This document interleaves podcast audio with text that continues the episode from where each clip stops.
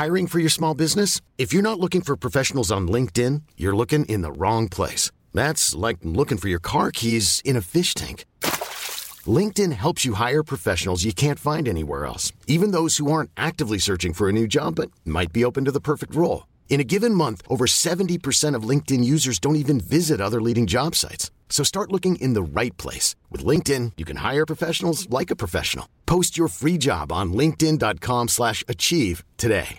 Cool fact a crocodile can't stick out its tongue. Also, you can get health insurance for a month or just under a year in some states. United Healthcare short term insurance plans, underwritten by Golden Rule Insurance Company, offer flexible, budget friendly coverage for you. Learn more at uh1.com.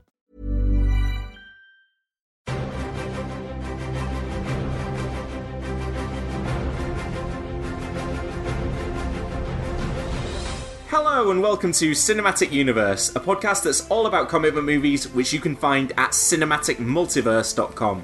I'm Joe Cunningham, and joining me to help make sense of the comics behind the movies are Seb Patrick.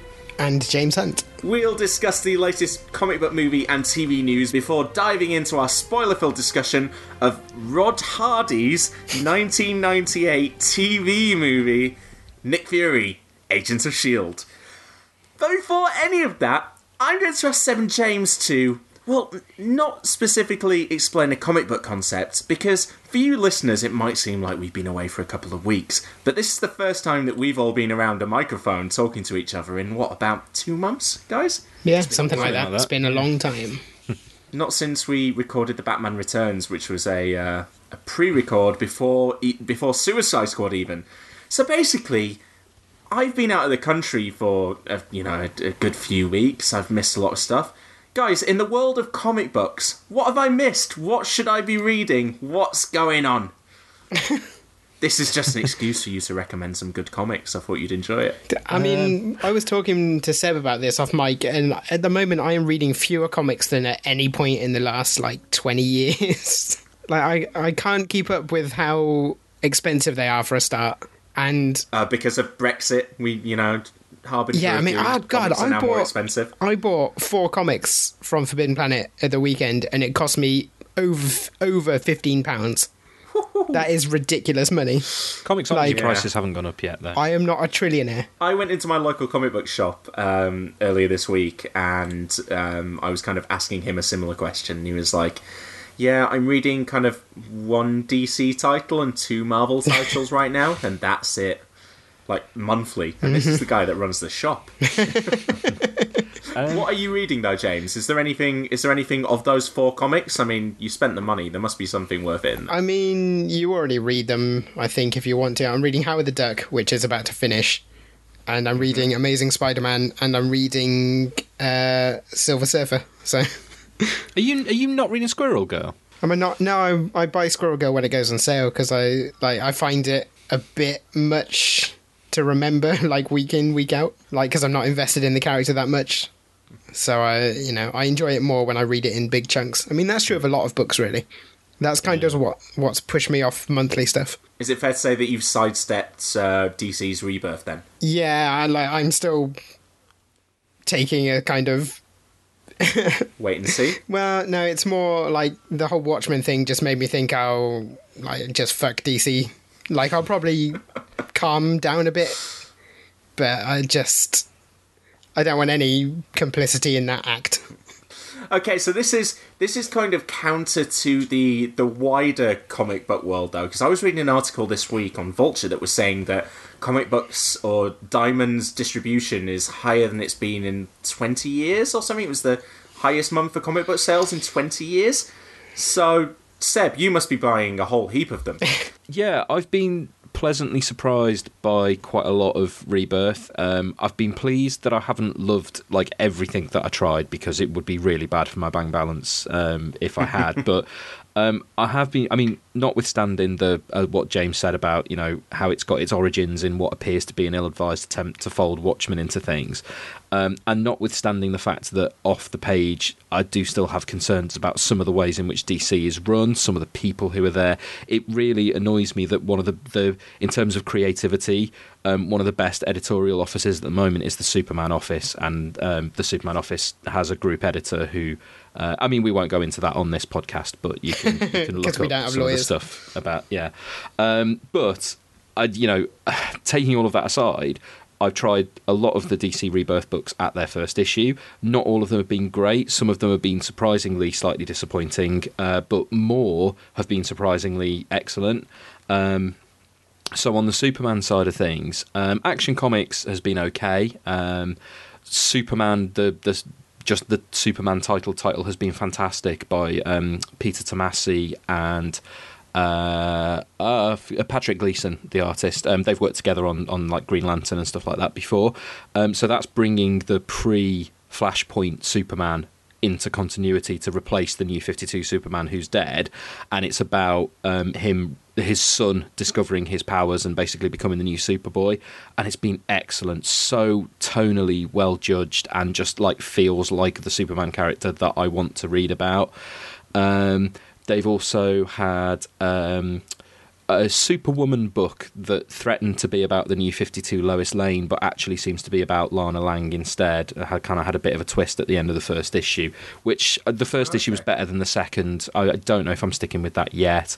Um, a new series, a completely new series called New Superman with a hyphen in it, so hyphenated like Spider Man. Um, which has been for me the real revelation of DC Rebirth. Um, it's by Gene Luen Yang, who did a very disappointing run on Superman um, last earlier this year or last year. Um, but this is about a Chinese kid uh, called Kenan Kong who, um, as as a result of a government experiment, gets superpowers and becomes the Chinese Superman, basically. Um, but it's played quite as sort of like not exactly a humour book, but like not dissimilar in tone to something like Giffen and DeMatteis's Justice League or Keith Giffen's Blue Beetle cool. from like the mid two thousands. The the thing that distinguishes it is that the lead character isn't very likable, but you can see that he's got depth and will probably become more likable.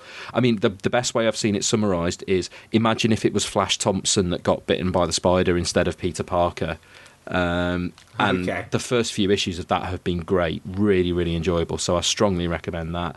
Um, there's a new Supergirl book by Steve Orlando, which has just started, which is really weird because it mixes the character of the new 52 Supergirl, who's very different from um, the um, Melissa Benoist TV show, but it puts her in a setting that's much more in line with the TV show. Like, so she's got the Danvers as her adoptive parents, who are DEO agents, and Cat Grant is in it, and like all things that weren't elements of the New Fifty Two run. Yeah. But with a character who is very much alien girl trying to understand like Earth and her place on it and stuff. So um, that's worked reasonably well so far.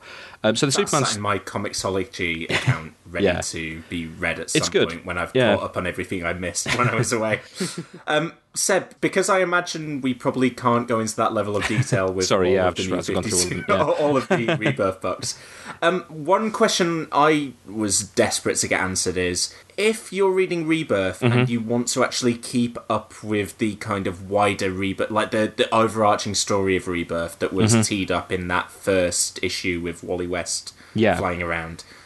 What comics should you actually be reading if you want to? Because I the That I ones don't- I've read, I've read bits of Wonder Woman and Yeah.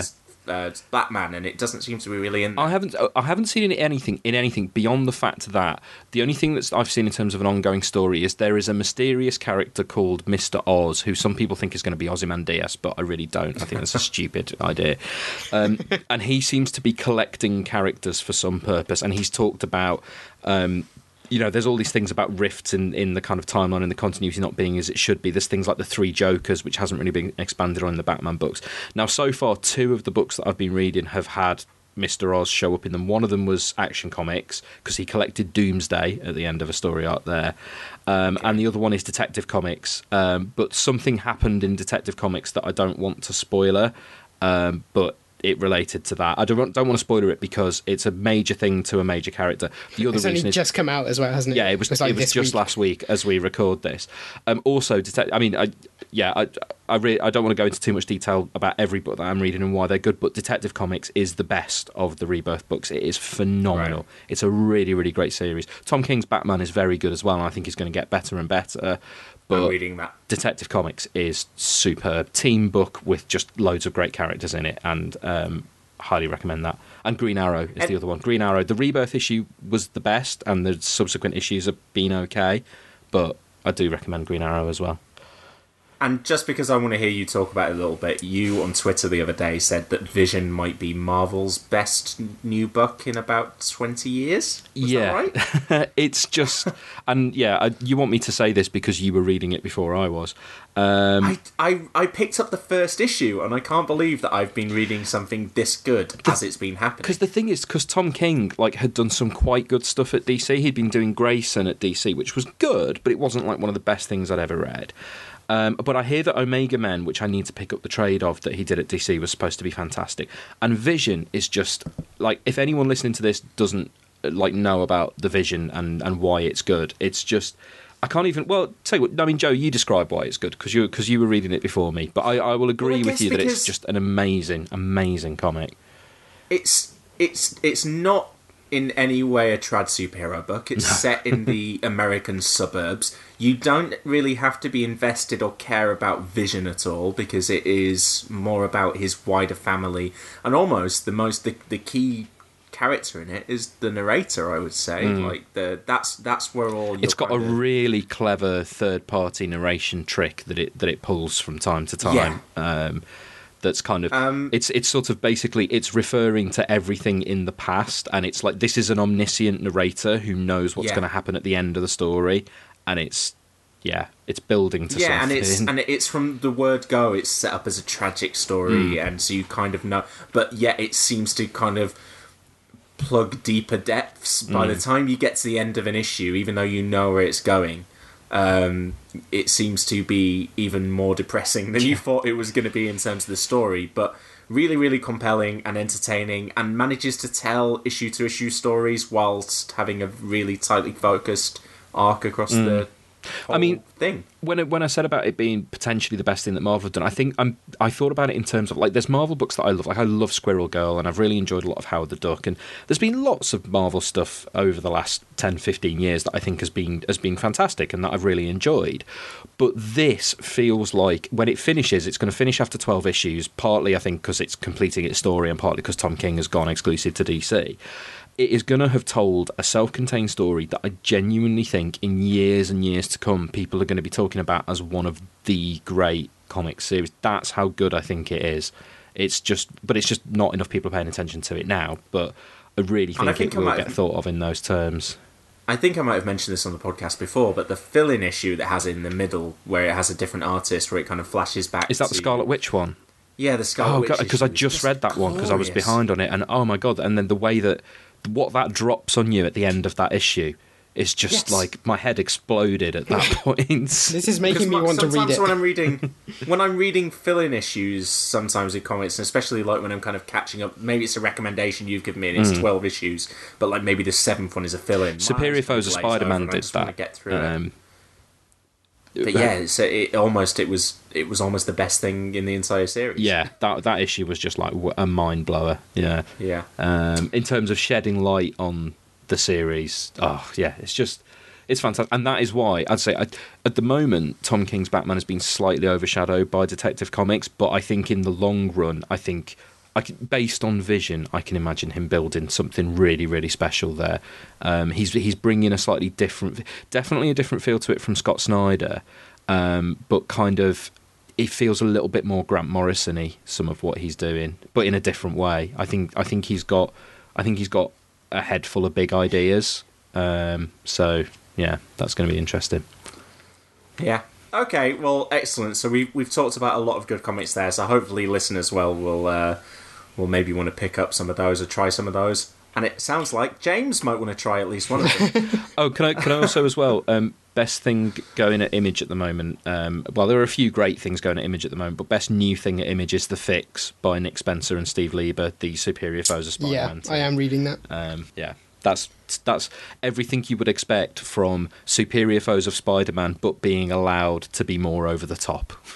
is basically yeah. I, I, read the first issue of that, and something made me laugh out loud in a public space. So that was that was always good. And uh, Paper Girls is excellent, but every hipster comic book reader is already reading that anyway. So I'm not. I didn't. Um, I didn't get on with it, but yeah. Oh really? Yeah. The second, yeah. the start of the second arc is fantastic. Mm. I may catch up on it It kind in of kicks up a notch. So, yeah. Okay, well, we'll move on to this week's comic book movie and TV news now. And, um, well, listeners who listen to the minisodes or this week the megasode will know that I covered a lot of news this week. Uh, and there hasn't been a huge amount that has broken between then and um, when we're recording this podcast. But there's a couple of little things that probably aren't going to need too deep a discussion, but I think it would be interesting to talk about. Um, the one that I think we can talk about the most, guys, because you might have some thoughts and theories about what's going on here, is that the Punisher Netflix series um, is obviously gearing up for development because it's made. Um, it's cast one of its villains. Um, and it's cast Ben Barnes, who is probably still best known for uh, playing Prince Caspian in the Narnia movies. Um, and it's suspected that he's the villain.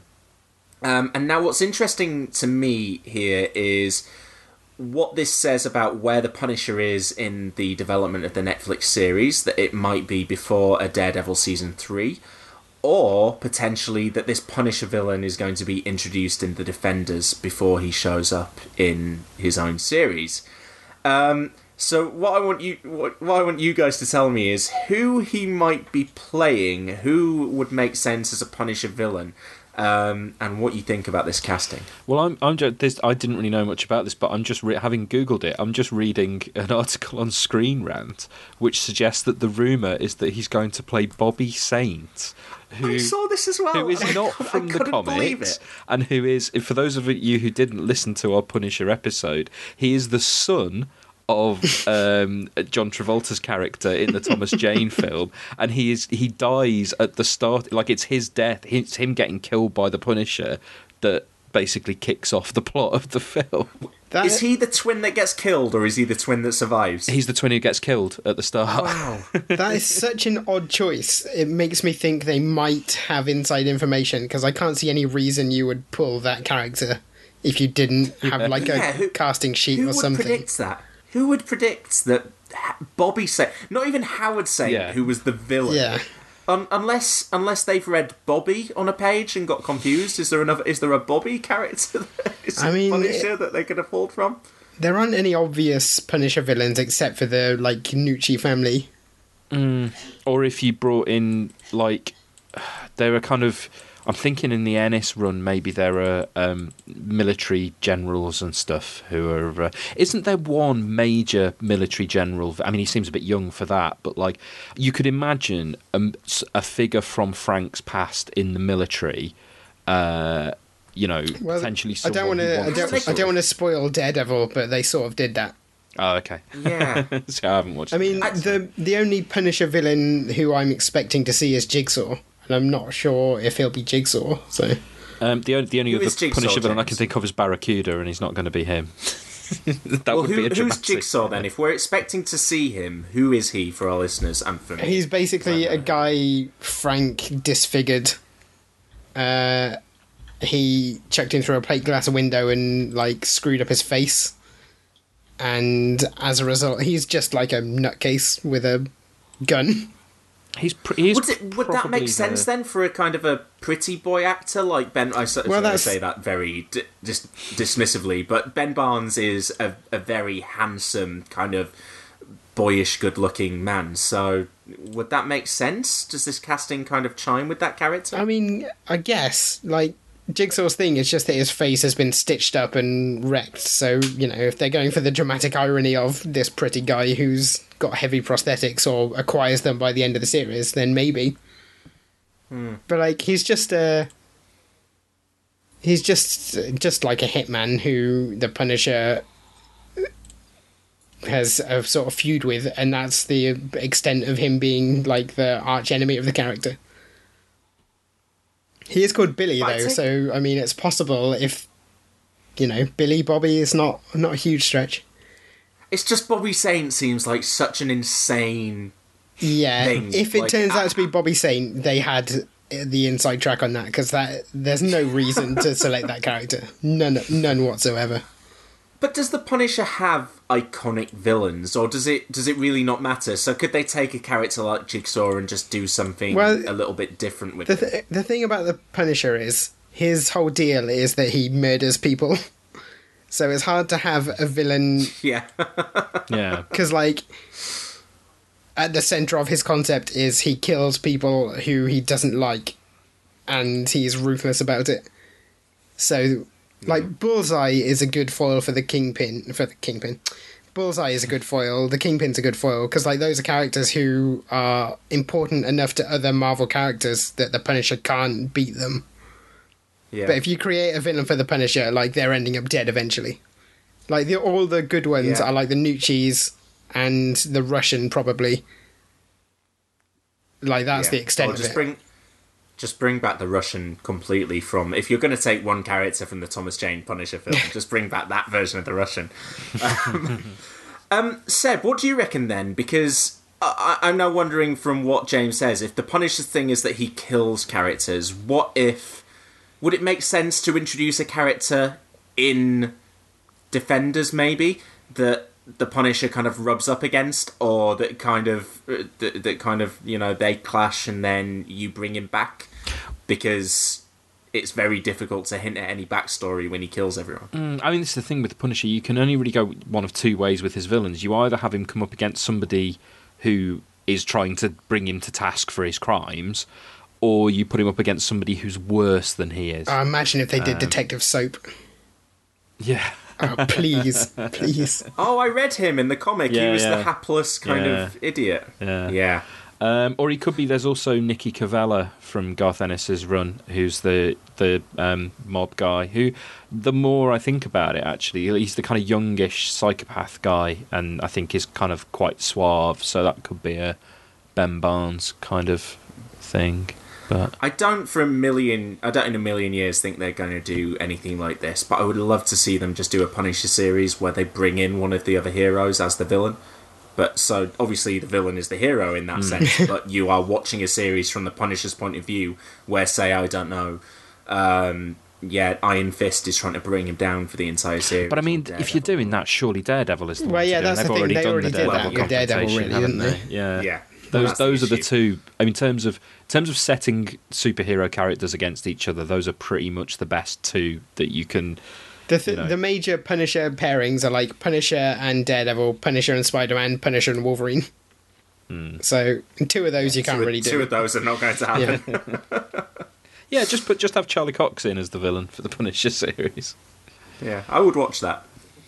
I think it- because I mean, you so kind of did watch it though. the- That's the problem, isn't it? Like the first four episodes of Daredevil series two. But I mean, I do do remember the first season of Daredevil where everyone was saying this is good, but it would be better if it was called Kingpin. Yeah. And obviously, I agree with that. Um, so I think it would be interesting to do a series called Punisher, where your villain is a hero. um, but yeah.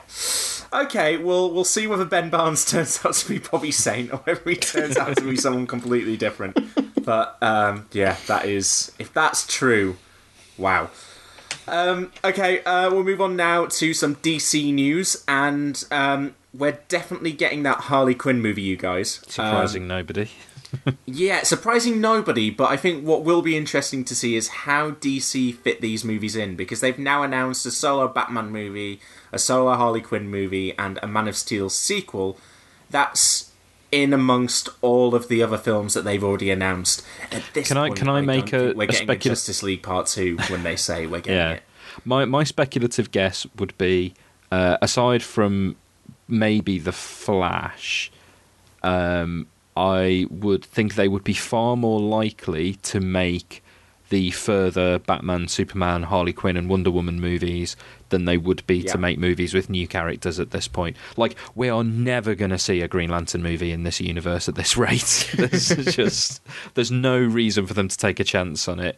That's a very obvious one to get pushed back. Aquaman is happening. Yeah, uh, true. Aquaman is going to go ahead. I can't see Cyborg happen. If anything's going to be a casualty, it's going to be Cyborg at this point. Yeah. Are they really Uh. going to cancel the black character? Does that? That's not a good luck, is it? It's not, but it is Cyborg. So See, I think the obvious one to get rid of right now is Justice League Part Two, and you Hmm. do it. You do a just another Justice League movie, but you save it for another two or three years, and push Green Lanterns back. Um, The problem with that is still, that's you're asking Zack Snyder to be sort of concise. You're only on the assumption here that Zack Snyder is going to direct another film after Justice League, which uh, I can't believe he's directing Justice. League. Like, what does he have on Warner? Well, I think what he had was um, a start date um, that that was too soon after Batman v Superman. Alan Smithee I- was I unavailable. Um, Um, but the Harley Quinn movie, you guys, Well, that's going to yeah. be exec produced by uh, Margot Robbie. So So Harley Quinn will definitely have trousers.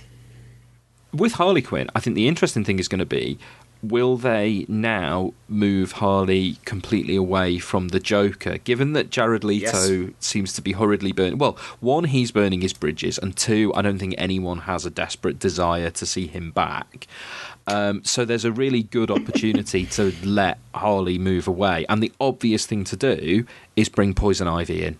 Yes. Um, you know, if they're going to move in a sensible direction with the Harley Quinn movie, you bring in Ivy. Now, what I would suggest doing is bring in Ivy as an antagonist who then becomes an ally by the end of it. So set her up as the main villain, but establish that rapport between them. Um, you know, maybe you know it would be good if they did, but maybe don't go full pelt on the actual full-on relationship because you know this is American movies that we're talking about, so there's only so far you can go. But um, you know, without offending half the country, although it's it's Harley Quinn, so presumably they're not bothered about that. um, but yeah, I, think, I think this is one of the films that, for um, unsavory reasons, they could get away with going full pelt on that. Yeah. Uh, well, that's the thing. You also, yeah, you don't want to go to, you know, the whole point of why that relationship has worked in comics is because it actually isn't pitched at teenage boys. Um, But even so, like that, the point is, is that there is another hook for Harley that you can you can move her in that direction. You do, like she is not as reliant on the Joker as she was as a character, even like five years ago, um, let alone ten. You know. Um, and there's I no think- denying how popular this version of the character has been.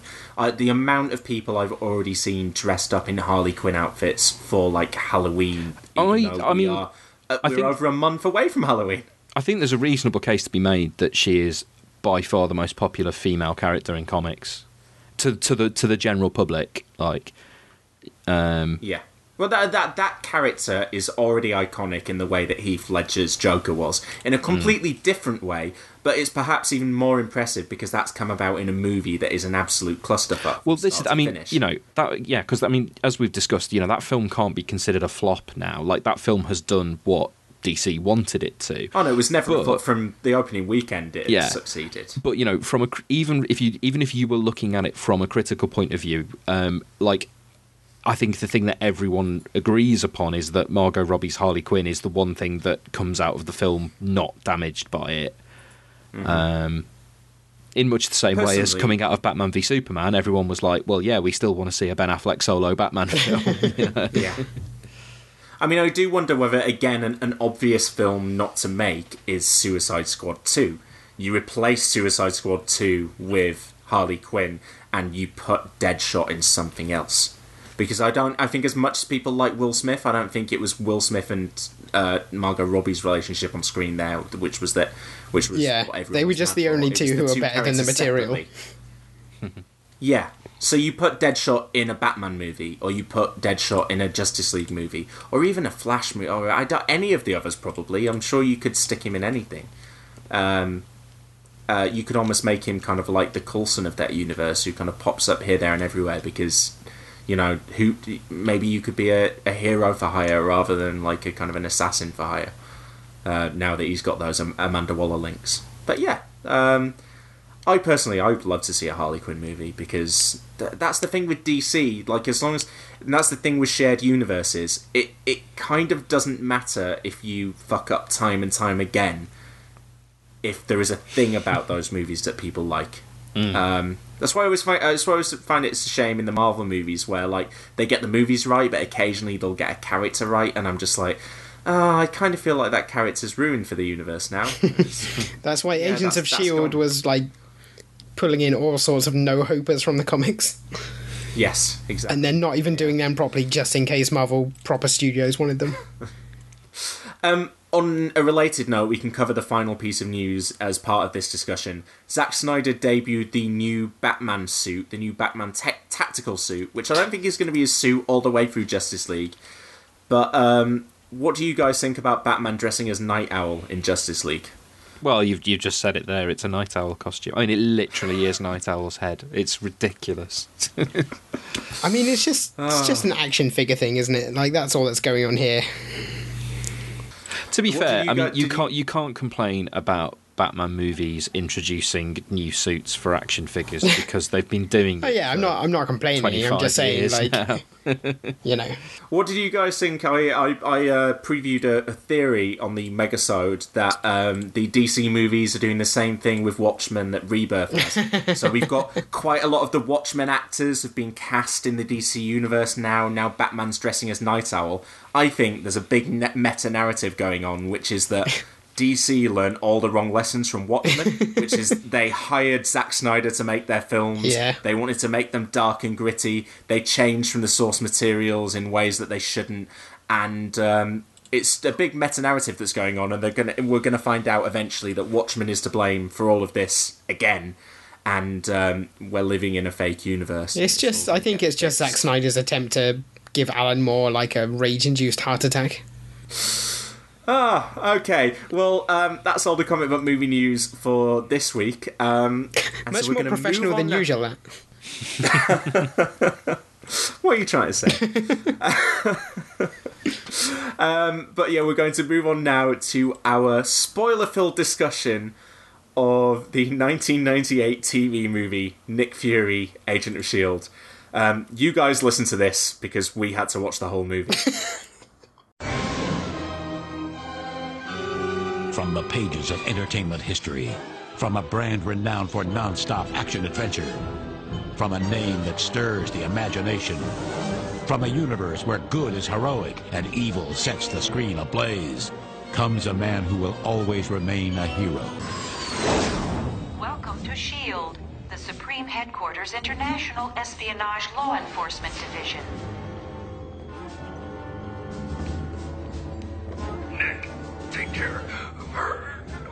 Isn't that sweet? His last words, Nick. I assume he meant his boyhood chum, Nick Fury. Well, rest assured, your friend's death is only the beginning. Fury! Managed to screw things up again? Listen carefully. I'm addressing Shield Director Jack Pincer. Death's Head virus has been set to explode somewhere in Manhattan. You have until 6 p.m. Greenwich Mean Time tomorrow to assemble 1 billion US dollars. Any attempt to evacuate Manhattan will result in the immediate release of the virus. Against Hydra, there is no shield.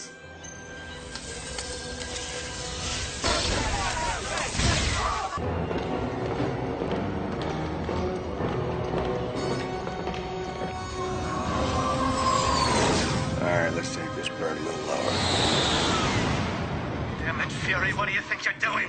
You're endangering the mission! You comic book coward! Give us the coordinates, Tim. We have uh, two surface to air missiles being launched. Alright, let's move. We're gonna have two heat seekers up our exhaust. Hang on, people! Bill out! Grab your gear!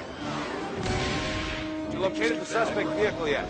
Sir, I have the site now. 30 minutes to the deadline.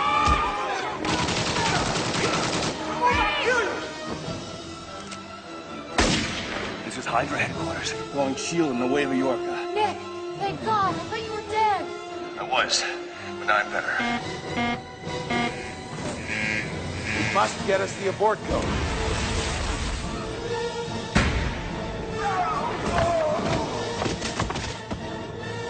The abort code.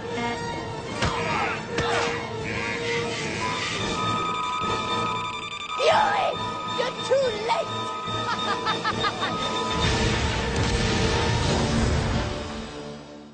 Okay, so that was a, a little glimpse into the world of Nick Fury, Agent of S.H.I.E.L.D., because, um, Seb, you said this to us before the podcast. You were like, should we explain this movie a lot more than we normally do? Because a lot less people are going to have watched this than the normal stuff we talk about. Um, I think that was Even a, less than Howard the Duck. prediction. yes, even less than Howard the Duck. Well, this is a TV movie for a start, and um, it's uh, what's the best word to describe it? I mean, I would say. Well, actually, no. I'll tell you the best way to describe it. Although I, I did already, I already did this on Twitter, so apologies for those who read that already. But the best way that I can find to sum up this film is that it is basically a real life version of Michael Scott's Threat Level Midnight, but potentially even less competent. Oh, it's it's such a bizarre movie because from all I can tell from kind of little bits of googling and from Wikipedia and from my limited Marvel knowledge, this is fairly faithful. Like maybe one of the most faithful comic book adaptations of all time. Yeah, it's it's it's faithful in the sense that they really did go through and take all of the characters' names from the comic. Um, I mean, that's about as far as it goes. But no, it because because they get the names. They do the helicarrier. They do you know they do life model decoys. It's like I, I, I genuinely think like Hasselhoff is a recognizable Nick Fury. Like if you didn't tell someone that it was Nick Fury, and even eye patch notwithstanding, like he he is a solid version of the character to the point of he just kind of spouts cheesy tough guy one liners and does cheesy tough guy things like shooting lift panels. We should we should point out as well original white Nick Fury because Yeah. this will have been pre the Ultimate Universe and pre the black Yeah. Sam Jackson inspired Nick Fury. So like there, like I was saying to Seb before, this is something that will come up again later. But there is a character in Marvel who is a parody of Nick Fury, and this version of the character is almost more like him than actual Nick Fury. But at the same time, that parody only works because Nick Fury is already ridiculous. So like the fact that Hasselhoff is like acting over the top and given bad dialogue and stupid actions is completely consistent with Nick Fury and his place in the Marvel universe. I think it's just that, the, yeah, in terms of who the characters are and what the setup is, and even to an extent what the plot is, and even some of the relationships between the characters, it does draw quite heavily on the Nick Fury Agent of Shield comics, but you know, the, particularly the '60s stuff. What it's lacking is the the tone and imagination of those comics. So rather than being a hugely um, imaginative um, spy 1960s stylish spy caper that just throws a million ideas at you and never lets up it just takes those characters and puts them in the most horrendously generic 90s action movie. Now, I wouldn't even call it an action movie because an action movie implies that there would be some action in it. Uh, and there isn't. It has all There's the just a trappings lot of an action talking. movie, though, doesn't oh, it? totally has all the trappings of an action movie. It's an action movie for TV, and that's what I was going to say. Like, it's not, it it feels like a Steven Seagal movie, but like not a Steven Seagal movie of the '90s, a Steven Seagal movie of like 2014. Like after Seagal had got chubby and not interested and didn't have the budgets anymore. Yeah, you do have to. I suppose you do have to think about it in terms of being a TV movie, and that does mean that you do have to look at it with slightly different critical faculties. But I still think that a TV movie can either like objectively be good, or it can be really bad, but you just get this real sense of enjoyment out of it. Um, and like, there's another famous comic book TV movie that I think we'll get to. With I, I should I say famous, infamous comic book TV movie from the '90s, from a year before this, that I think we will get to eventually, which is probably objectively worse than this, but is I think a lot more enjoyable. The thing about this is that. Like even if you judge it by the lowered standards of a TV movie, it's just like you see so Seb, inept. I agree, it is inept and it's terrible, but I watched this with kind of like a disbelieving grin on my face the whole way through. Because even when the scenes are boring, and the scenes are boring, Hasselhoff will just be acting his face off in, but not not acting with a capital A, just kind of like doing something ridiculous or saying something silly or just playing it so over the top. And the fact that the film kind of like veers between taking itself semi seriously and sending itself up entirely like the fact that it never has an idea about what it's doing, and the fact that the plot is so absurd that you don't quite know what ridiculous thing is going to happen in the next scene. Like, is Nick Fury dead? Oh no, he's not dead, but he kind of is. But he's going to make it through to the end of the movie. I just never knew what was coming next, and I never knew what Hasselhoff was going to have next. So I did have fun watching this. Like, I, I probably had the same amount of fun watching this as I did Howard the Duck, apart from that boring half hour in Yeah. the middle when they're when they're on the plane. Like, But it I- was, I it was think- that kind of enjoyment. H- Howard the Duck makes, as we discussed in detail, makes some horrendously appalling decisions, but Howard the Duck is more competently made than this. Yeah, yeah, for yes, sure. agreed. Yeah, correct. Ah, okay, well, I think that's a good way to tee this movie up. Um, um, I'm going to read to you the plot synopsis from Wikipedia and see if we can expand on this. Um, I should point out, I watched. We were originally going to record this episode um, before I went away. It was going to be another pre-record, um, and we eventually didn't have time to do it. But I did watch the film before I went away, and I was going to try and watch it again when I got back. But I didn't. So But you're a married man kind now, of- and you know you've got responsibilities. res- and responsibilities and thi- oh, yeah. I, wa- I I ended up watching like 20 episodes of Batman the Animated Series instead.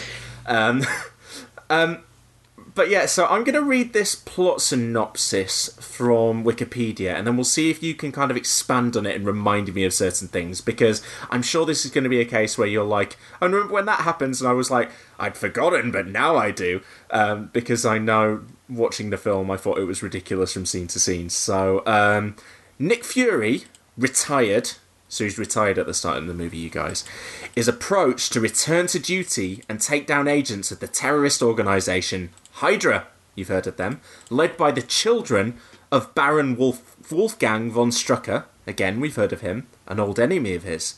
Hydra has reconstituted a pathogen known as the Death's Head virus. Is that a thing from the comics, you guys? Not that I'm aware of. I don't, yeah, I don't- there, like there it is a could be, though, Death's Head in Marvel, but he's rather different. oh, maybe it's a reference then. Um, I don't and think it's a threatens to attack Manhattan with it, barring payment of one billion dollars. So we've got a Doctor Evil little bit here as well, which is quite nice. Um, so can you expand on that? What what happens in in the gaps in between Nick Fury trying to take down Hydra and stop them releasing this pathogen? a lot of people talk for a while. I mean, is is there anything to the plot beyond that? Not really, is there? Like, there's. So it's basically he get he gets pulled out of retirement. Well, like, gets- they they've got Arnim Zola, haven't they? And they've got Arnim Zola, but uh, oh, Hiring for your small business? If you're not looking for professionals on LinkedIn, you're looking in the wrong place. That's like looking for your car keys in a fish tank. LinkedIn helps you hire professionals you can't find anywhere else, even those who aren't actively searching for a new job but might be open to the perfect role. In a given month, over 70% of LinkedIn users don't even visit other leading job sites. So start looking in the right place. With LinkedIn, you can hire professionals like a professional. Post your free job on linkedin.com slash achieve today. God, yeah, there is that whole bit with Arnim. yeah, there's that bit where he's Uh, kidnapped off screen, and you're not really sure that he's been kidnapped. And Although, you to be rewind the film to go, did I miss the scene where someone kidnapped Arnim Zola? And then you realise, no, it happened when Nick Fury was unconscious, so we didn't see it. The bit where they go to get Arnim Zola um, does give probably the only thing that I genuinely liked about this movie in terms of being self-aware, which is that it has a scene set in Berlin, and somebody says to David Hasselhoff, "We had some good times here, didn't we?" Or maybe he said, maybe even David Hasselhoff says, "We had some good times here." As David Hasselhoff talking about having good times in Berlin, I can, I can get behind that as a little meta joke. Well, there's, there's, that's what I mean about it kind of veering between silly and uh, like between being self-aware and being completely straight-faced. Like sometimes you will just be watching a run-of-the-mill standard kind of copy and paste from any action film scene where people are stood around in a room discussing the plot, Basil exposition style. But you'll also have like a scene where, like, I don't know, someone. I'm sure at some point someone calls Nick Fury a comic book villain. and Yeah. kind of raises Calls an him a comic eyebrow book and looks coward, directly which is weird because it's not even a at you. phrase. And by the way, uh, you guys, I'm just looking down the list of the characters, and This I, is- I did, yeah. I did this when I was watching the film as well. So we've already mentioned that the children, the villains, are the s- um, sons and uh, the son and daughter. Well, mostly the daughter of uh, Baron von Strucker. Yeah. So we've got Andrea von Strucker, who I believe is a Marvel character, but so obscure that she's like from one particular actual Nick Fury comic. I think. Uh, to be fair, Var- uh, Von Strucker's children are a fairly major pair of villains who turned up quite a lot in certain comics. Okay. Like, uh, they used to go around as a pairing. Like, for a start, in the comics, they're mutants, and their powers are connected. Oh. Oh, so we couldn't do that anymore. Yeah. Um. So they turn up in it. So they are actual legit. Yeah, they turn up in X Men comics a lot. Although Andrea von Strucker is dead now, and the who's who's the son? Andreas. Andreas. Yeah, he's of course he's um he became the new swordsman in the last run of Thunderbolts. No, the last Actually, in yeah, the- a couple of runs of Thunderbolts ago. In the film, he's not Andreas, he's Werner. Werner is a different. No, Werner's a different one. Ah, okay, well, in, in the film, it's Werner and Andrea. Okay. I'm looking at IMDb here. But Right, yeah. and and Andrea is also Viper. That's her. That, She's not That is Viper in the confusing comics. because there's a different character called Viper. completely different like character. she that version is the one who was adapted in the Wolverine. So she's Uh, it's she was as if- married to Wolverine, which if is why some- she's tied up with the X Men license. But she's not a So it's mutant. almost as if someone has picked up like a um, Marvel kind of encyclopedia and skip forward to this Shield page and kind of flick through some articles and go, yeah, write that word down, write that character I mean- name down, and then But apart from that, they do like as a, the cast of characters that they put together. As I say, they are all like um, Val Fontaine, um, Dum Dum Dugan, although he's just Timothy Dugan here. Um, yes, he was the one that I had to pause halfway through the film because I heard someone call him Dugan. and I was like, ah, is that? But he's just kind of like an office bod. yeah, and Seem- um, he's not a howling commando, is he? and even the bloke who gets killed right at the start is Clay Quartermain, who is a major Yes, who was recurring in- one, and he's, he's in in Alias. Alias. yes, you did you did recognise him from there then. Um, Yeah. they they're missing um, uh, what's his name? Ah, villain from Winter Soldier. Um, help me out, James. Sitwell. They're missing. They're missing. Sitwell, they're missing yeah. Sitwell. Um, but they do. Speaking of villains from Winter Soldier, Alexander Alexander Pierce. This actually, as as kind of like a rookie.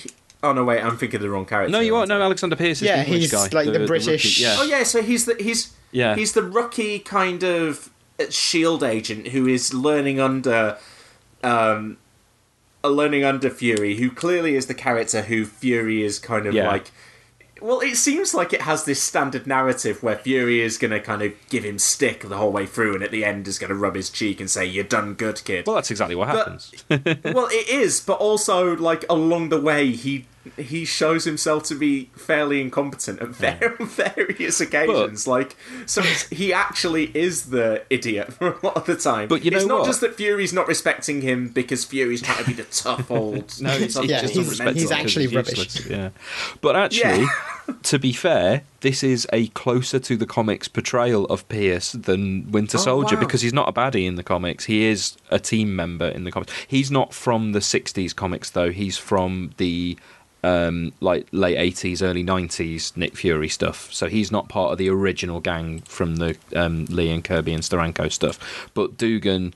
Um, uh, Val Fontaine and Quartermain are all from that run. They're missing. Um, oh no, there is um, Gabe Jones, isn't it? Isn't he? He's the the guy yeah, who's he's not Morgan Freeman. he's the doctor. um, is is Gabe Jones as well. So, but he's kind of a he's a very different character in the film than he is in uh, the comics. He's he's, he's about another soldier. in the director? What about the director Jack Pincer? Has he Um, just been made up because Fury tends to be the director, so they needed to put He someone doesn't else in sound there? familiar to me. Um, I'm not sure if they created him for the film. I can't remember. I can't recall. I I I suspect he was created for the film.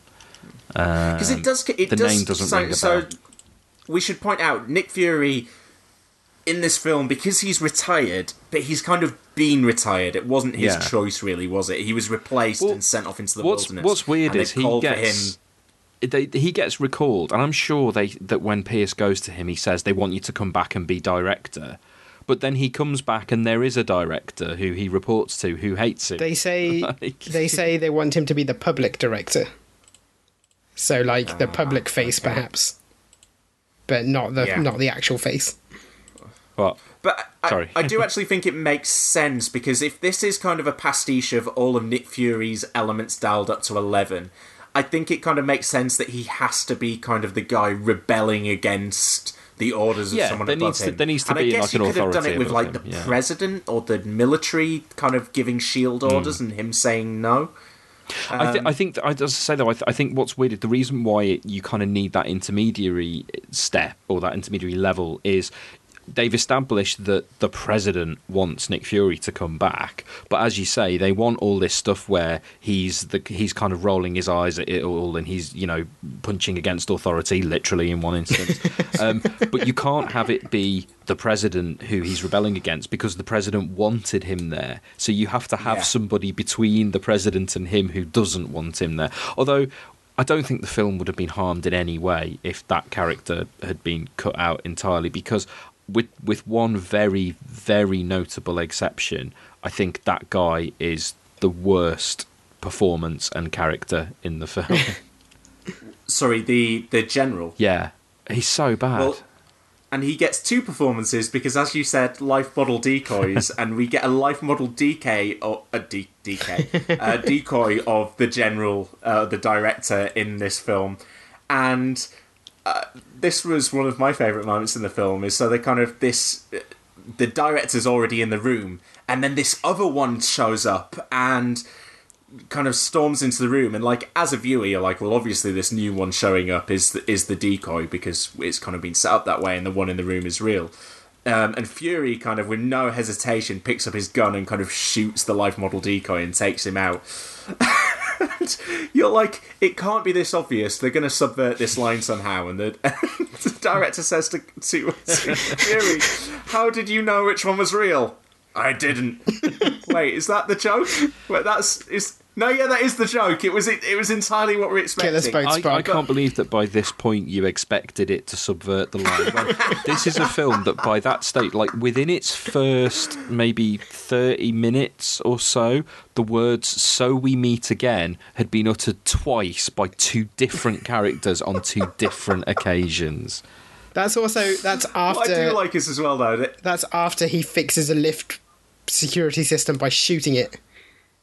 Like there are a lot of times in this film where he just like pulls his gun and starts shooting because he's like, "Well, I'm gonna fix this the old-fashioned way, bullets." I mean, it gives me new appreciation of the Howard the Duck movie. I tell you what, though, it does. It has genuinely given me new appreciation of the Generation X TV movie, which I think is a lot better than this. In that it has a coherent story and actual characters, and you know scenes you would conceivably remember. So that, that's that's pretty typical of the way that Nick Fury deals with everything in this film though. And it's it's funny because there's so many characters around him saying kind of like you're washed up. The world's not made for people like you anymore, Fury. We've moved on, which is kind of like the GoldenEye view of a character like Nick Fury, isn't it? It's like, you know, you're the you're the Cold War relic. The world has moved on. We don't need you anymore. Except the ironic thing is the world of this movie hasn't moved on past a character like Nick Fury. the world seems to bend to his whim, like the fact that he can shoot a lift and that solves the problem. um, oh, like the fact that he can get poisoned and should be killed, but his body is able to withstand that for the rest of the length of the movie while he's doing like his actions. that's what I mean in the sense that he's more like a parody of Nick Fury than actually Nick Fury. Yeah. Because like he just Yeah. he does whatever he likes and the story works like things that should have zero that should make zero sense just work out fine for him Should we pay tribute to David Hasselhoff in that respect? Because uh, you know, let's not pretend this is anything but a terrible performance from Hasselhoff because it's it's absurd. It really is. Oh, see, I was worried Like, before when you were talking about um, him, you know, kind of acting off the screen. I thought you were actually being positive about his performance. No, it's it's, Because it's it's a dreadful, ridiculous kind of parody performance. But having said that, it's enjoyable to watch Hasselhoff being that ridiculous. It's that's that's what I found got me through the scenes. Um, I kind of I, I kind of enjoyed the the vigor which with which he was delivering these obviously terrible lines. He was delivering the kind of zingers at the end of the scene like they'd been written for an Arnold Schwarzenegger hundred million dollar blockbuster in 1992, rather than a Nick Fury cheap knockoff made for TV movie. Like there's no quality, there's no artistry, there's no intelligence to the zingers that they give Nick Fury, but he delivers them as if they are the most sumptuously written one-liners he could possibly have been given. He's wonderful in that respect. That's certainly a word you could use. What was the? Um, it's a long time since I read this out now, but the the line that he um, reads Ah, out in sexpionage. when he meets Yeah, she's an yes, old hand at Contessa the Valentina de Allegro Fontaine. Quite a mouthful when you try and wrap your tongue around it. Don't let the blue blood, blood fool you, Pierce. Val's an old hand at the sexpionage game. And the thing is, you? right, this it this- doesn't make any sense. First, it doesn't make any sense. Secondly, it comes like apropos of absolutely nothing. He's literally just met this guy, and it's like we don't know anything about really him or this character who he's talking about or this character who he's talking to. Like the viewer has literally just met all three of these characters in this scene, and Pierce like is just meeting Fury for the first time, and all of a sudden he comes out with this line that's obviously supposed to be there to imply this like shared history between them, but bloody hell, it's ham-fisted. Do you know what he rem- he reminds me a lot of kind of like John Barrowman in Arrow, um, in that like the character is so abrasive and kind of immediately unlikable in his kind of brash. I don't feel like he's kind of like a a lovable hero that gives a bit. I don't feel like he, he doesn't come across like a Tony Stark. It, it's almost like that you've the, the casting of Hasselhoff in that he's quite. I don't think anyone hates Hasselhoff. I think he's immediately quite likable, but no one has any kind of respect for him as a fine actor. Like you said, this is post the music career and stuff, so and post Baywatch and all of that. You, we kind of know who Hasselhoff is, and so you kind of like buy the ridiculous nature of this character. You don't really buy him as this gruff asshole because it's Hasselhoff, so we can kind of just giggle along with the fact that he's saying this. Stuff. I um I will just say actually that the the ludicrousness of the kind of dialogue, the sort of the the cigar chomping lines and the kind of way that he talks, that's actually reasonably faithful to how he is, particularly in the '60s comics. It's just that what works on the page of a 1960s Stan Lee, Jack Kirby, and Jim Steranko comic is not necessarily what works on screen in the mouth of David Hasselhoff in 1998. You know.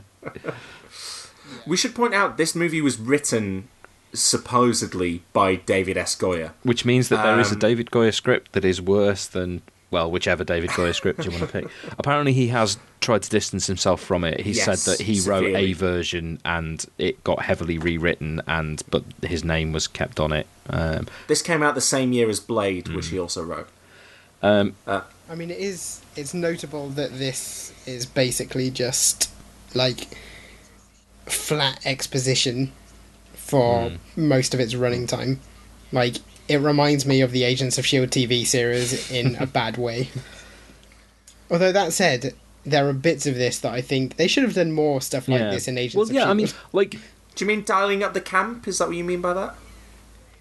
Yeah, like more things like they have occasionally they pull out some like weird spy gadgets and use them. Like I didn't know before I watched this film how much aerosol could do. it is at least. I mean, like because like it it can remove disguises. It can let you walk through lasers. Like But it's that's really the good thing. stuff. Shield should be something that has ridiculous technology and gadgets. It's like that is a key because Shield, even by its very name, comes out of the 1960s like ridiculous spy tradition. Like it's Shield would not exist Yeah, as a like name Man without Uncle. Man from Uncle.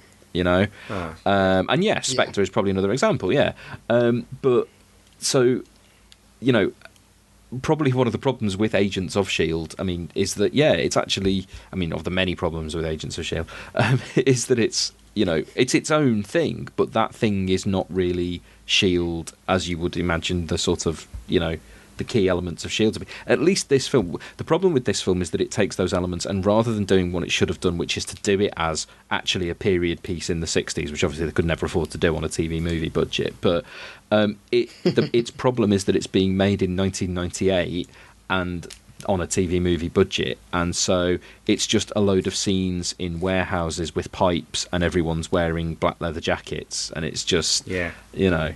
But it's but it has at least got. I mean, to its credit, and I did not expect this. And while the effects are terrible, at least they do the helicarrier.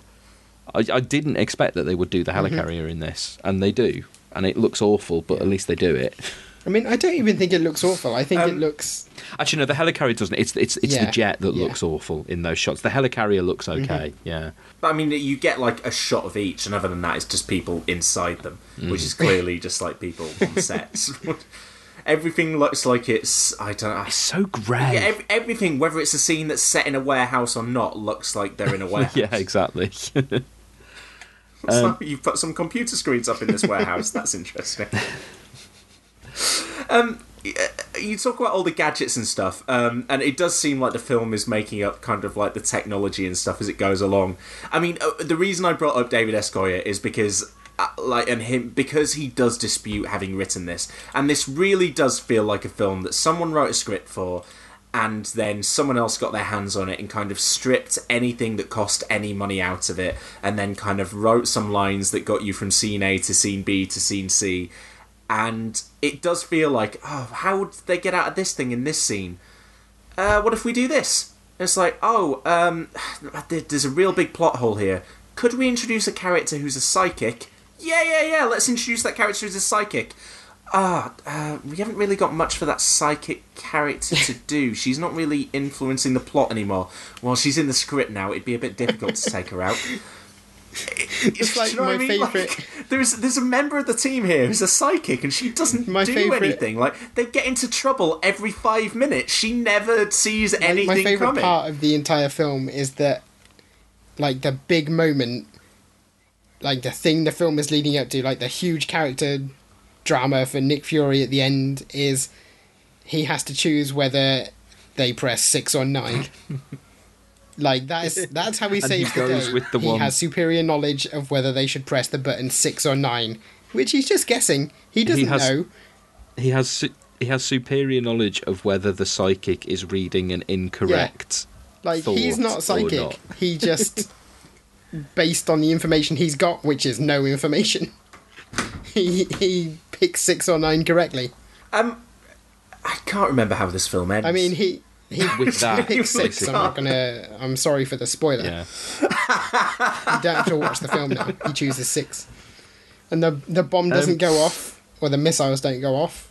and then and then the villain escapes and she she goes down a lift in a tube and Nick Fury says she's halfway to China by now. I'm not entirely sure what is has she literally got a tunnel through the earth? I'm I'm not certain. That- Can they not follow her? in with and the then rest of the there's that weird Um, incesty scene at the end where Baron von Oh Strucker yes, of course, out be because. Baron von Strucker actually. But can we can we actually talk about Andrea von Strucker because there's Yes. one particular scene that we haven't. I think we've deliberately skipped it over so that we can talk about it like towards you guys, the end. she's the best. she is one of the few members of this, like of the cast, who feel like they're in the same movie as Yeah. David Hasselhoff. Like, Uh, no, everyone- shall I, mean, tell you no who she feels one's like she's in the same but no- movie as? She's in the same movie as Tommy Wiseau. That's fair, but do, do you know what I mean? Like every other character, like there's a lot of bad performances in this film, but they kind they kind of feel like they're bad just just because that's Just the quality and- of the person yeah. playing them. Whereas I'm sure Sandra Hess, who I think is best known from from her IMDb profile for playing Sonya Blade in Mortal Kombat Annihilation, um, she she is dialing it up to a level that perhaps even eclipses Hasselhoff. But I, I, I'm not sure how deliberate it is because it's Really? so bad.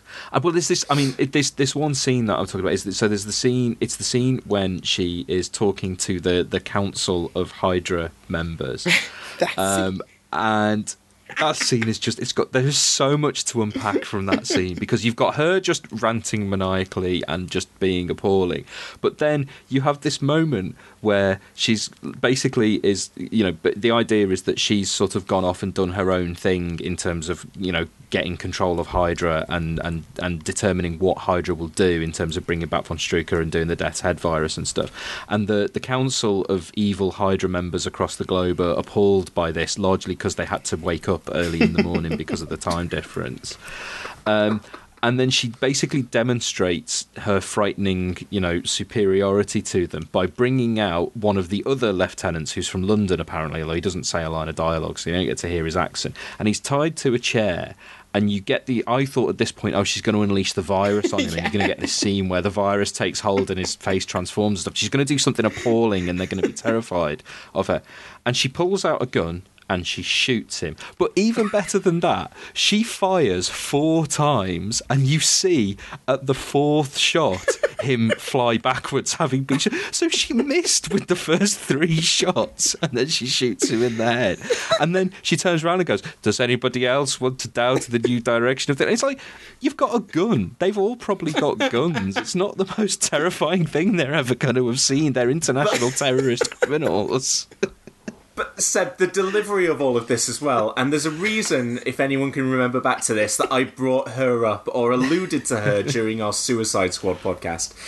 Um, because I claim that she is a better, and I stand by this, a better villain than Enchantress. But she, the reason I was reminded of her to bring up was because even just when she's just walking two or three steps, she seems to walk with her entire body. Her arms always seem to be outstretched, and like with each footstep, she kind of has to like throw half of her body forward because everything is so big and exaggerated. And she's she feels to me like a villain from a, a really cheap cartoon, like um, like n- not one of the good '90s animated cartoons, like. I, I don't know, maybe one of the less successful ones that The no one Ultraverse remembers, the kind that you probably watched when you were a kid and forced out of your memory. um, there's all the other thing in that scene, and actually probably sums up why she feels like she's wandered in from a different film, is that during that scene she says, "We are the children of anarchy," and it's like. No, you're Nazis. You're trying to bring about a fascistic world. or You're literally the opposite of anarchy. She also gets some fantastic outfits. I was going to say she has. She seems to have a different outfit in every scene. In every scene, yeah. Apart she from she always has that midway veil through over that her scene? face. Yeah, does she in that scene where she's talking to all of the members on the screens? Does she? I'm pretty sure does there's change there's one scene I, I- I- think where she like takes her coat off or something, and there's like a different dress beneath it, maybe something along those lines. I'm yeah, I'm sure yeah. it's that. I mean, the thing don't know, the thing I like most about her is her accent, which veers between French and German. Well, she is Swiss, so Okay. that would explain it. But Do you think that was I would have thought that a Swiss person could do a convincing German accent, but she cannot do a convincing Well, I- German I- accent. On that point, one of my favorite, one of my favorite subplots from the movie is when she is posing as that other agent. Is she? Yeah. Is she? She's posing as a British agent. I. and- and No, I'm I think she's to- German because they're in Berlin. It's a German Yeah. Interpol agent. Yeah. Right, okay, but is it a German Interpol agent? But the German Interpol agent herself is clearly being dubbed, Mm. but she's not being dubbed by Sandra Hess. She's been No, yeah. dubbed with a different voice. I don't think it's. I don't think it's dubbed in order to, you know, for it to be Sandra Hess's voice. I think it's just one of several examples in the film where they've gone back and done ADR because there's at Yeah. least two other examples where I could see that the ne- a character's name that was being said would did not match the mouth moves because it's right at the very start when the guy playing Quartermain says um, Baron Wolfgang von Strucker and he does not his lips do not make that movement when he says it at all. It's bizarre. There is a lot of dodgy ADR in in this film. Yeah, um, I yeah, I I thought she was fantastic. I mean, it's one of the, that's what I mean. I think she's the- I think who- she's the only that part that of the film- going to be around the corner. I think it's the only part of the film that goes into so bad it's almost entertaining. But in that one scene, it's just this is just laughable. I do, uh, honestly, I don't make the the room comparison idly. Like that one scene that I'm talking about, I have I have seen nothing like that scene since I saw the room. Honestly, it's And- just and that scene's not it doesn't seem like it's being played for laughs. I mean she has an, an outrageous costume and she is acting ridiculous over the top but when she shoots him in the chest and says you mm. know and says that about you know d- you question my power. Now it doesn't it it feels like it's been presented so you as an audience member go oh yeah well the, the rest of the the rest of those people aren't going to mess with her now. Yeah yeah fine okay um, it doesn't feel like it's been played for you to go oh well that's patently ridiculous she is absurd it just feels like they think they're doing a comic book villain um, but it's it's weird that you you get that kind of stuff, but also you get this. So I always look at the scene where Alexander Pierce is showing himself to be ridiculous, and he kind of he says, "Oh, don't worry, I'm I'm, I'm the, I was the head of my class. I'm I'm trained in silent killing," and then immediately fails to take down the guy and gets wiped out, and that's quite funny. Like it's. It's a it's a dumb, easy, generic setup. Can I that But that it's scene? quite weirdest- funny, and it's the film being aware of aware of what it's doing. that that scene actually contains what I think is the most bizarre moment in the film, which is Nick Fury apologizes to an actual Nazi Yeah, for shooting like, him. what? Like Hy- Hydra agents are Nazis, and just in case you know, this film isn't trying to move away from that because they- they've got red armbands with the Hydra logo on. So it's like there's there's no getting away from the fact that this is Nazi Hydra. And yeah, Pierce tries to attack the guy and it doesn't work. So then Fury punches him and then he shoots him. And then he says sorry as the guy's falling down. It's like, why are you apologising to a Hydra agent? It is bizarre. I think that's I think that's about as far in the movie as I can remember. I I, I know I watched the whole thing, but I really honestly struggle to remember Well, anything. the, that the, the remainder of the film is them looking at a computer screen and trying to figure out. Oh no, that bit's that bit is the bit is before um, Thingy kills the life model decoy, and then it turns out to be a life model decoy because it, it's it's Chekhov's life model decoy. um, but but but from then on, it is literally them just trying to figure out a password. That, that's I the rest of the film. They're trying to figure out a hallucinated at the end five-digit of the movie. password. Maybe you did. yeah, it's possible. It is possible. I do remember at various points in this film, um, which, given that it it is a TV movie, it has act breaks, and so kind of occasionally when I saw an act break, I was like, I wonder how I wonder how far we're now. I'll just click and look. At, I were only half an hour in. Are you kidding me? I, I, it's not a long to, film. It's ninety minutes long, but it's it It's 90 minutes that feels feels like about two and a half hours. Yeah. Um, I, I got to. I, I assumed I was about an hour and, and a quarter in when I was 45 Yeah. minutes in. It was like halfway through, and I was like, bloody hell. I mean, there's one. There's one thing I want Um, to. I don't know how fa- how close are we to the end here. probably not a huge amount. but there's not there's not too much to dig into this one. It was Yeah, a nice need- it's a nice one to ease us back into cinematic universe because there's really not too much to dig into with Nick Fury, Agent of Shield. You guys could you guys think of any interesting underlying themes or anything the movie was trying to say or any interesting camera work? Maybe some nice there was a lot of cinematography, there was a lot of Dutch. nice wasn't little there? musical a lot of flourishes. Dutch on the camera. Yeah. we like that's the TV movie. We want to be widescreen, but we can't, so we're going to tilt the camera a bit to make the most of what we've got. Got to get those angles. Um, what, I mean, what were you actually going to say, though, James? The You thing I spent the entire film doing was going, can I make this fit into MCU continuity? Like, how how much do you have to hammer it into shape for it for this to be legit? Because Joe, I don't I, I don't think- know if you I know in the he- comics, but the white Nick Fury is the father of Black Nick Fury. I mean, I've heard you say this in a number of times, but I've just chosen not to believe is you. true. it's how it's how they got the Black Nick Fury into the regular Marvel universe was establishing that he was the illegitimate son of, or possibly legitimate son. He was the hidden son of White Nick Fury. How? How he just he met a black woman and had sex with her. And I mean, I don't want to go into full detail, but then the kid was born.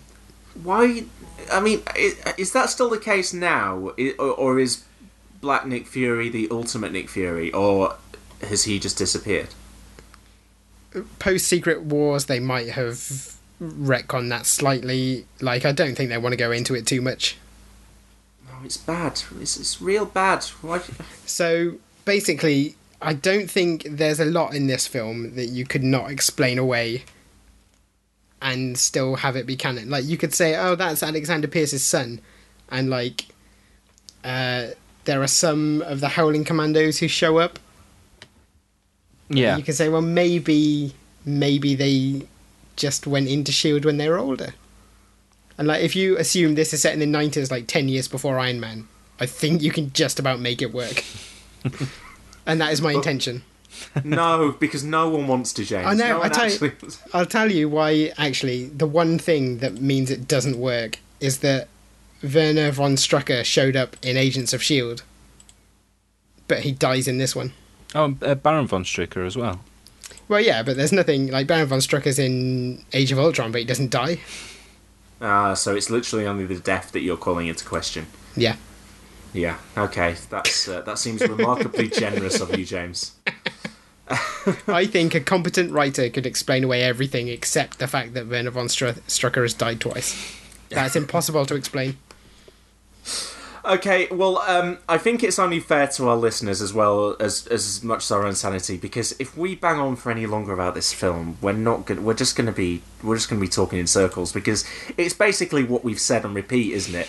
This is a ridiculous movie, but I I feel like it's. In, I, I tell you what, I wouldn't tell anyone to go out and watch this movie, but if you can find a couple of clips on YouTube, or if you can just kind of like fast forward through it and kind of like if a scene looks like it might be interesting to you, watch that for two minutes and then skip forward another twenty. I Like, mean, that's it the way to watch this movie. You'll it's get kind of hard to watch. It's kind of hard to watch anyway, isn't it? Because it appears to have been entirely redacted from the Marvel cinematic uh, Marvel's cinematic output. Mm. Like you can't buy it digitally anywhere. I purchased a physical copy. Exactly. I also did that and then watched it on YouTube, where it is Yeah. available in six parts or seven parts. no, there is a there is a full video up on YouTube. If I saw a lot of full to- videos in like Polish or Spanish dubbing. Oh, that's that's possible. I didn't. I, I did not watch it in that. But yeah, if you want to watch it, it's on YouTube Yeah. Um, or you could purchase it like I did. for five pounds on DVD. Yeah. Yeah. I'll never It's five pounds you're not back. getting back. Um, but yeah, do do you have anything before before we finish? Any any other little things that you'd like to mention? We we, we haven't mentioned the psychic very much, but I'm not sure that she needs discussing hugely. Any No, any I'm- particular I'm- moments or lines or Nick Fury So- smokes. Marvel heroes aren't allowed to smoke anymore. That's true. He he smokes. We should have talked about that. He smokes in every single scene. Every line is said through cigar. Again, though, Um, comics quite comics accurate. Before before Marvel banned smoking in their comics, which is a fairly like some people hate that. I think it's a completely rational and reasonable thing to do. Do you remember when? Do you remember when we were talking about the um, and the mask and how Jim Carrey had pulled off the remarkable feat of being able to talk through those fake teeth? Yeah. Um, but yeah, so I just think it's it's just as much a remarkable achievement that David Hasselhoff is able to be coherent throughout chomping on that cigar in every scene because he literally doesn't take it out of his mouth while he's talking. So um, I think you've got to bow down to him in that respect. Well, at least there is one respect. But that was Nick Fury, Agent of S.H.I.E.L.D. So, guys, what comic books would you like to recommend me based on this movie? Bad ones, I can only assume. No, quite the opposite. Um, I'll I'll go with the obvious one, which is the um, collection of the Jim Steranko uh, Shield material, um, Nick Fury, Agent of Shield. Um, if you, it will be gone by the time uh, this co- goes out. But Joe, if you go on Comixology like now, you can get this complete collection for two pound forty nine. But the sale ends tomorrow, uh, rather than thirteen ninety nine. Um, for completeness sake, for anyone who wants to track it down, it's issues 151 to 168 of Strange Tales, which sounds like a lot, but every issue is only half an issue's length because Strange Tales was Doctor Strange and Nick Fury stories at like running simultaneously, so it was half an issue. Um, then it's issues one to three and five of Nick Fury, Agent of Shield. Um, basically, what happened was Stan Lee and Jack Kirby were doing it, and then a couple of issues in, Jim Steranko came in to start drawing it, and then he took over as writer artist. And it's just basically, I mean, it's it's fantastic experimental comics. It starts out quite standard 60s, and then it goes more and more interesting and experimental and crazy 60s spy stuff. Like, not a million miles away from something like Casanova, let's say. Um, but a little bit less complex, but still really interesting. And this is where all of the characters and stuff from this film come from, basically. Excellent. James, have you got something similar? I wouldn't say similar. I've got something good. Um, Okay. So earlier I sort of alluded to this Nick Fury parody. Um, he is a character called Dirk Anger, and he was originally supposed to be Nick Fury, but the tone of the book meant that the the writer was told not to use this character at the risk of completely obliterating his usefulness in the future. Um, so the book I'm recommending you is called Next Wave. Uh, it's by Warren Ellis and Stuart Immonen, and it's about this character called Dirk Anger making a kind of Shield esque organization, and Next Wave are his superhero team, which consists of a bunch of weird, sort of vaguely obscure Marvel characters who. I mean, I can't think that you'll be familiar with any of them off the top of my head. But by the end of these 12 issues, you will love them. And I'm, like, admittedly, they're all single issue stories, so I could recommend any one. But as soon as you start reading, I think you will just go straight through to the end. Okay. So, next wave, issues 1 to 12, that's the complete run. Warren Ellis and Stuart Immonen. It's fantastic. So you've got Okay, you've got nearly you've got nearly 500 pages of uh, Steranko Shield, and then 12 issues of uh, Next Wave. Yeah, we thought we'd ease you back in. I think you've got about Yeah. 800 pages to read this week. Wow, okay. Well, we'll see how I get on with that. okay, we'll move on to our final section now, which is the pitch. Um, and this is a fairly simple one. Um, the great, fantastic actress Olivia Colman this week said that she would love to play a Marvel villain. Uh, so it's an easy question because I think we all agree that she should play one. Which one should which one should she play? And Seb, um, we'll start with you. Um, so this one immediately came to mind, such that actually we discussed this over email, um, which we don't usually do with the pitch, but it came up as a conversation topic beforehand. Um, the immediate thing that comes to mind is that she should play a female Doctor Octopus in a Tom Holland Spider-Man film. Now there was a female Doctor Octopus called Carolyn Trainer in the '90s, but I don't think she should be that character because I think she would work so well just as a gender flipped version of Otto Octavius. So I think she should be Dr. Ophelia Octavius and just like because I think that's a character who Alfred Molina played it so well that if you're going to recast, you should move in a completely different direction. And I think Olivia Colman would play that role superbly. Yeah, that makes an awful lot of sense. James, can you be uh, female Doctor Octopus? Maybe. Uh, one of the things that Olivia Colman said was that she doesn't think there are that many middle aged female villains in Marvel, in the Marvel Universe. And the only one I could think of, aside from Ma Gnucci, who she doesn't really fit, is Cassandra Nova, who is the evil twin of Professor Xavier from uh, from Grant Morrison's new X Men run. So, if you can imagine Olivia Colman with a bald head and a kind of ruthless psychic streak, uh, who in the storyline, oh, no, I won't tell you that because you'll have to read New X Men at some point. Okay.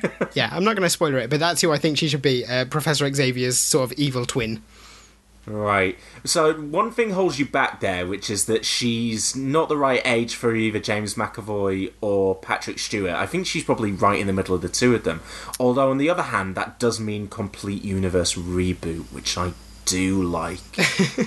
um, but no, I think female Doctor Octopus is kind of perfect. You were onto a loser as soon as you had to not think of that character, James. Yeah. So, uh, yeah, Seb, you win the pitch this week. It, honestly, as soon as as soon as you suggest it, I think this. I think this should be a shared victory because James had also had this exact idea when it came up in idle conversation.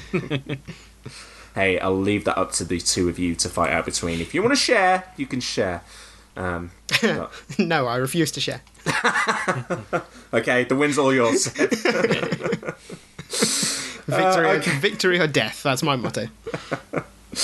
Um, okay, well, that is it for this week's podcast. Um, if you're enjoying the show, then please do subscribe on iTunes, Stitcher, Player FM, or your podcast app of choice, and support us on Patreon at patreon.com forward slash cinematic universe. You can find more episodes of the show at cinematicmultiverse.com, and you can get in touch via Facebook, on Twitter at cu underscore podcast, or send us an email to cinematicuniversepod at gmail.com.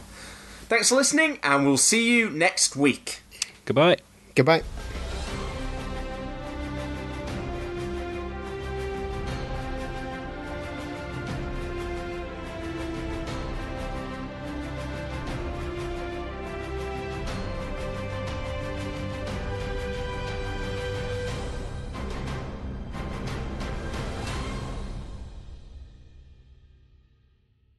Are you a God fearing man, Senator? That is such a strange phrase. I've always thought of God as a teacher, a bringer of light, wisdom, and understanding. You see, I think what you really fear is me. Me and my kind. The Brotherhood of Mutants. Cinematic Universe returns in two weeks' time with X Men.